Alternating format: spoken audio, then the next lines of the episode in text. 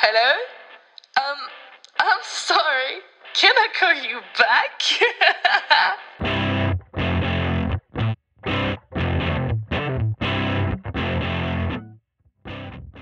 Hello et welcome ou welcome back dans ce deuxième épisode de Can I Call You Back?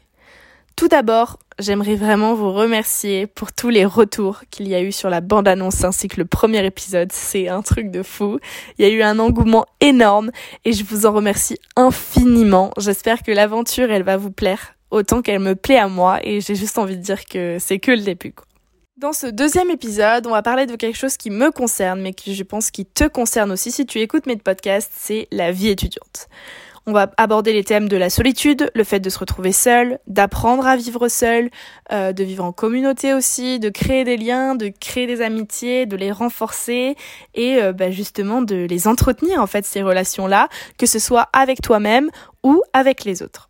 C'est un peu le guide de survie de l'étudiante qui se retrouve face à soi-même parce qu'il n'a jamais vécu ce type de situation auparavant, parce que bah, je pense que tu sors du lycée, donc forcément euh, c'est un peu compliqué pour toi de t'y retrouver dans tout ce chaos, on va dire, de la vie étudiante.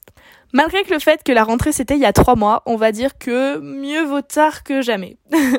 Mais bon, avec un an de fac à mon actif et deux mois d'école de communication parce que je me suis réorientée, je pense que je sais de quoi je parle. Même j'ai eu les témoignages de mes amis qui étaient en vie étudiante, pas dans les mêmes études que moi, justement, c'est ça qui apporte de la richesse à ce que je vais te raconter, et aussi les témoignages que j'ai pu voir sur les réseaux sociaux, notamment TikTok.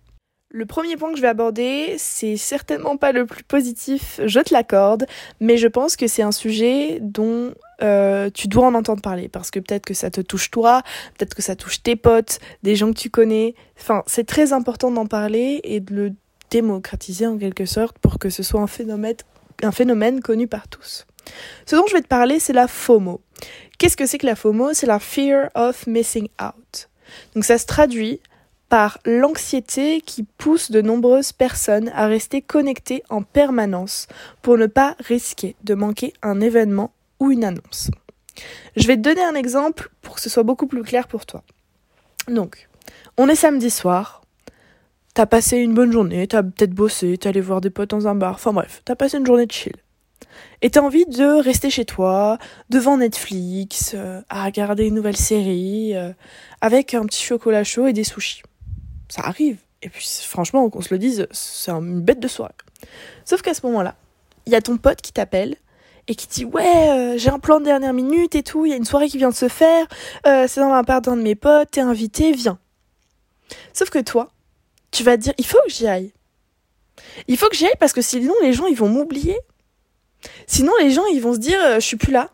Sinon les gens ils vont se créer des souvenirs sans moi. Et en fait ça, c'est l'essence même du FOMO, l'essence même du FOMO. Et la FOMO, ça veut dire littéralement la peur de rater quelque chose. Et en fait, ça tient dans ce doute, et c'est ça qui va vous inciter sûrement à quitter ton canapé, ton Netflix et ta, tisane de chocolat chaud et tes sushis pour que être certain ou certaine, j'ai un peu pris un accent, bref, pour que quoi qu'il arrive, tu sois là pour que tu te crées des souvenirs et que les gens créent des souvenirs sans que euh, tu sois oublié et mise de côté. Pour illustrer mes propos et surtout la FOMO, j'ai vu en cours un schéma qui vraiment traduit bien tout ça et explique quand est-ce que la FOMO se produit exactement. Ce schéma, c'est le schéma de la diffusion de l'innovation. Je vais m'expliquer. Ça se traduit en pourcentage. Donc en fait, au début, on a deux, entre 2 et 5% qui sont euh, qualifiés d'innovateurs. C'est ceux qui vont initier le mouvement. C'est ceux peut-être qui vont le créer. Par exemple, s'il y a une soirée dans l'appart, ça va être le propriétaire de l'appart, je pense. Enfin, j'espère pour lui d'ailleurs. Ensuite, on a entre 5 et 13% c'est ceux qui adoptent et qui suivent les innovateurs. Donc c'est sûrement un de tes potes qui a suivi cet innovateur qui t'a appelé en disant "Ouais, il y a soirée euh, dans un appart et tout, euh, big plan et tout, ça va être la soirée de l'année." Ça c'est lui. Sauf que donc on a ces deux groupes là et après, il y a un gouffre. Et c'est-à-dire que dans tout événement, soit on le passe, soit on le passe pas. C'est qui tout double? Si on le passe, il y a 68% qui vont être divisés par deux. 34 et 34. C'est la première et la dernière majorité. Donc en fait, c'est les gens qui vont venir en suivant en fait euh, l'effet de l'effet de masse, on va dire. Ouais, c'est ça, l'effet de masse. Et après, c'est ceux de, de dernière minute. Et c'est ceux-là qui constituent 16%, donc, euh, et les 16 derniers pourcents de ce schéma. Et c'est eux qui sont les plus à même d'avoir la FOMO. C'est eux qui, jusqu'à la dernière minute, ils n'avaient pas trop envie de venir. Mais après, ils se sont dit, ouais, finalement, euh, j'ai peut-être loupé quelque chose, les gens vont se créer des souvenirs sans moi, comme je le disais précédemment. Et c'est eux qui ont la, follow, la FOMO, pas la follow, bien évidemment. Et c'est eux qui ont la FOMO. Et en fait, cette FOMO, elle se traduit et littéralement se complète avec la peur de l'abandon. Ça veut dire quoi exactement? Ça veut dire tous mes amis font ça, je suis pas là, donc je vais être mise de côté. Et quand on va revenir en cours, ils vont, ils vont en parler et moi, je serai à part. S'ils s'amusent sans moi, et s'ils m'oublient, toutes ces questions, en fait, elles vont fuser dans ton cerveau pendant que tu seras en train de vivre cette FOMO. Parce que la FOMO, euh, c'est un phénomène de l'anxiété, donc c'est une émotion. Donc pendant que tu vas ressentir cette FOMO, tu vas aussi te poser 10 000 questions, parce que c'est un phénomène de l'anxiété. Sauf que moi, j'ai fait des recherches, j'ai essayé de pousser le sujet pour me dire, mais comment les gens arrivent à se sentir comme ça et surtout comment on arrive à s'en sortir de cette FOMO? Parce que je pense que toi comme moi, nous en fait, tout simplement, on l'a déjà ressenti au moins une seule fois cette FOMO, surtout si euh, tu es étudiante, ou étudiant d'ailleurs, euh, tu as dû la ressentir une fois où tu savais pas trop, t'étais pas sûr, est-ce que je dois sortir, est-ce que je dois pas sortir, et qu'au final tu te dis, bon en vrai je devrais sortir parce que vas-y, la soirée a l'air cool, même si j'ai pas trop envie. Bah en fait ça c'est la FOMO, et en fait on s'en rend pas compte parce que c'est tellement commun, surtout quand on est étudiant, que du coup on relativise et limite on est dans le déni par rapport à ça. Et en fait, ce déni, c'est juste que, au fond, dans ta vie, à ce moment-là, tu te sens pas important. T'as envie de te sentir important, tu veux te sentir important et t'as envie d'être pris à ta juste valeur. Parce que justement, la FOMO, elle t'a fait te sentir inimportant. Sauf que, au lieu de suivre ces émotions que te fait vivre la FOMO, il faudrait que tu regardes avec un œil objectif littéralement ce que tu es en train de faire. Et en fait, tu verras que la FOMO, elle va s'estomper petit à petit. Parce que en réalité, ce que tu n'as pas fait, parce que tu pensais que tu voulais le faire, aller à cette soirée, c'est pas réellement en accord avec ce que tu voulais faire. C'est-à-dire que toi, à la base, t'avais prévu ta petite soirée Netflix, avec tes sushis, ton petit chocolat chaud sur ton canapé. Et la FOMO, elle t'a fait croire que tu avais envie d'aller à cette soirée. Parce que elle t'a mis un voile sur les yeux, elle t'a bandé les yeux et elle t'a fait créer, créer ce déni en fait. Sauf que la FOMO, elle va te faire faire ce que tu penses vouloir faire, c'est très compliqué, pour te conforter émotionnellement, à cause de cette recherche constante d'importance. C'est en fait quelque part un peu une histoire d'écho. Sauf que ce qu'on a du mal à accepter et ce que tu as du mal et ce que j'ai eu du mal à accepter parce que ça m'est arrivé, ça ça t'arrive peut-être, ça t'est déjà arrivé et ça peut arriver à tes proches. T'es important. Tu es important et c'est pas une soirée qui va déterminer qui tu es. C'est pas une soirée qui va te dire, ok, tu vaux ça. T'es pas allé à cette soirée, tu vaux rien. C'est pas vrai. Et peut-être que je te dis ça pour toi ça va être insignifiant, sauf que tu es important, mais c'est peut-être pas dans le sens où tu penses en avoir besoin. Parce que justement, vu que tu veux combler ce manque émotionnel, si quelqu'un te dit ouais mais t'es important, ça veut rien dire. Si t'es pas allé à la soirée, ça veut rien dire. Sauf que vu que le manque émotionnel va prendre le dessus sur tes sentiments et sur ce que tu penses valoir réellement, ça sera tout faussé et ça va littéralement te mettre ce voile devant les yeux dont je parlais tout à l'heure. Et c'est pour ça que dans ces moments-là, c'est très important d'avoir des amis, de très bons amis qui pourront te conseiller, qui pourront justement t'aider à te dire Oh, mais qu'est-ce que tu racontes? Qu'est-ce que tu fais là?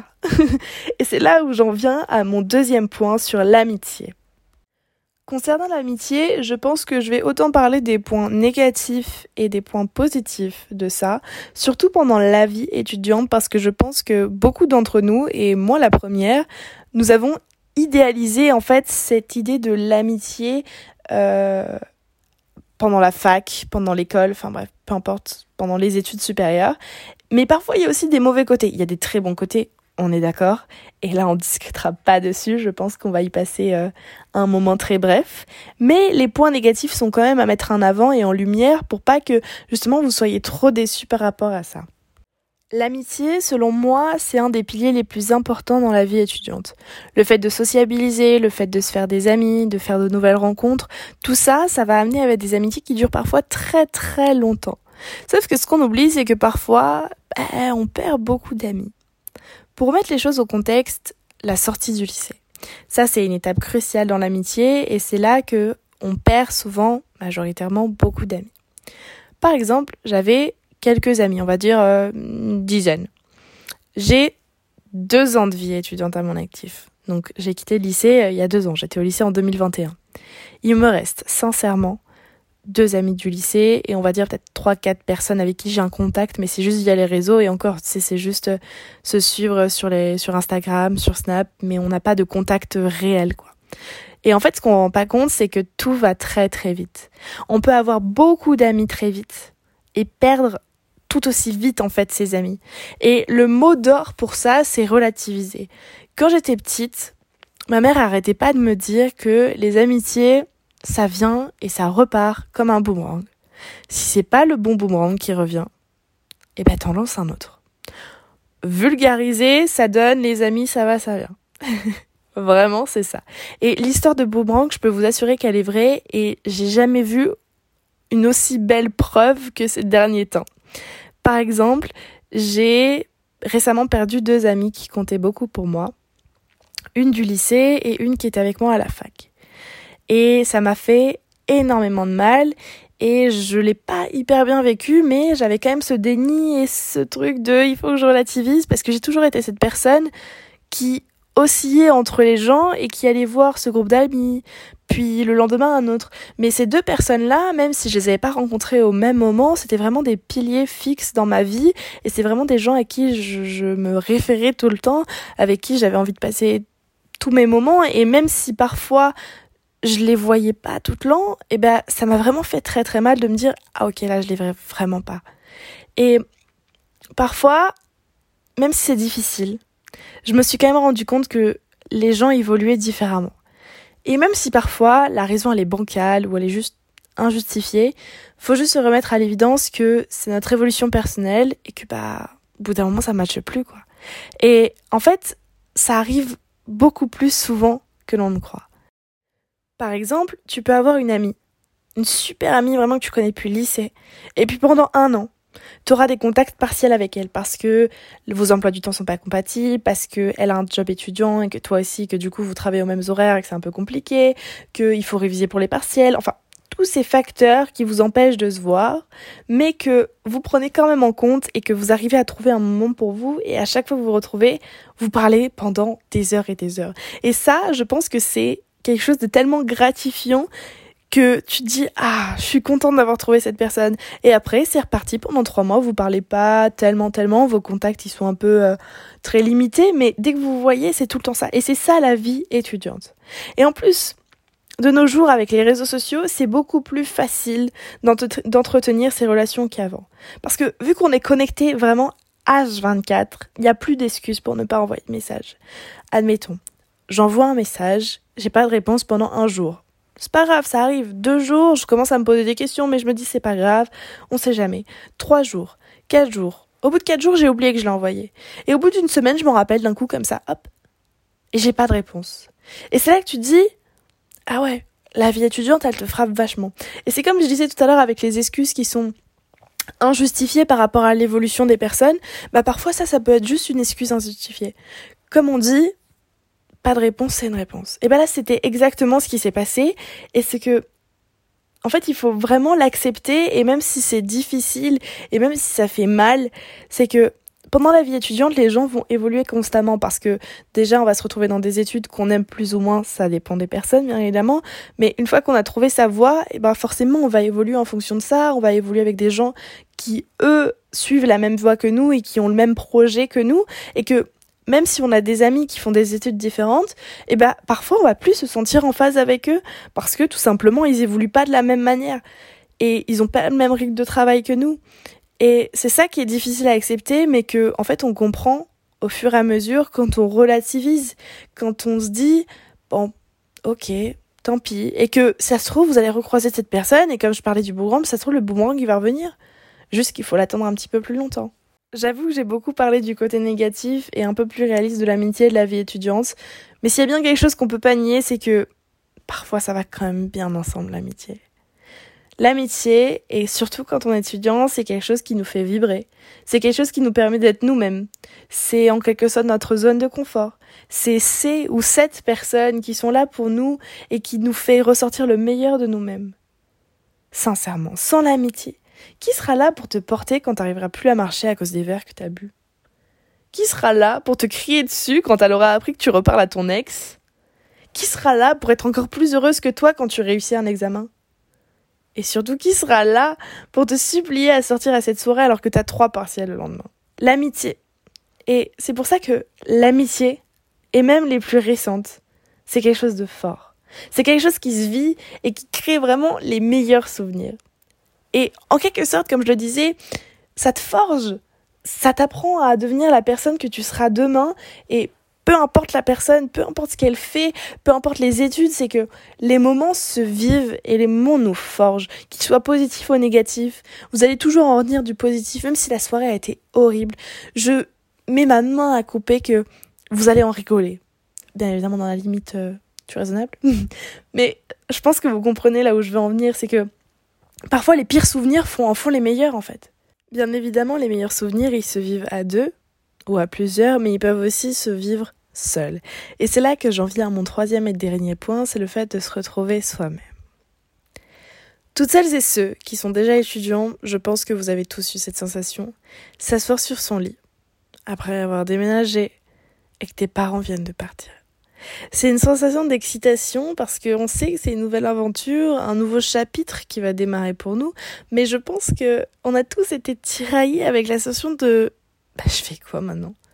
Et sincèrement, pour en avoir parlé, c'est commun à beaucoup de gens pour pas dire tout le monde. Parce que quand tu vis chez tes parents depuis ta naissance et que littéralement du jour au lendemain tu te retrouves seul face à toi-même, je suis d'accord que ça peut faire un peu peur.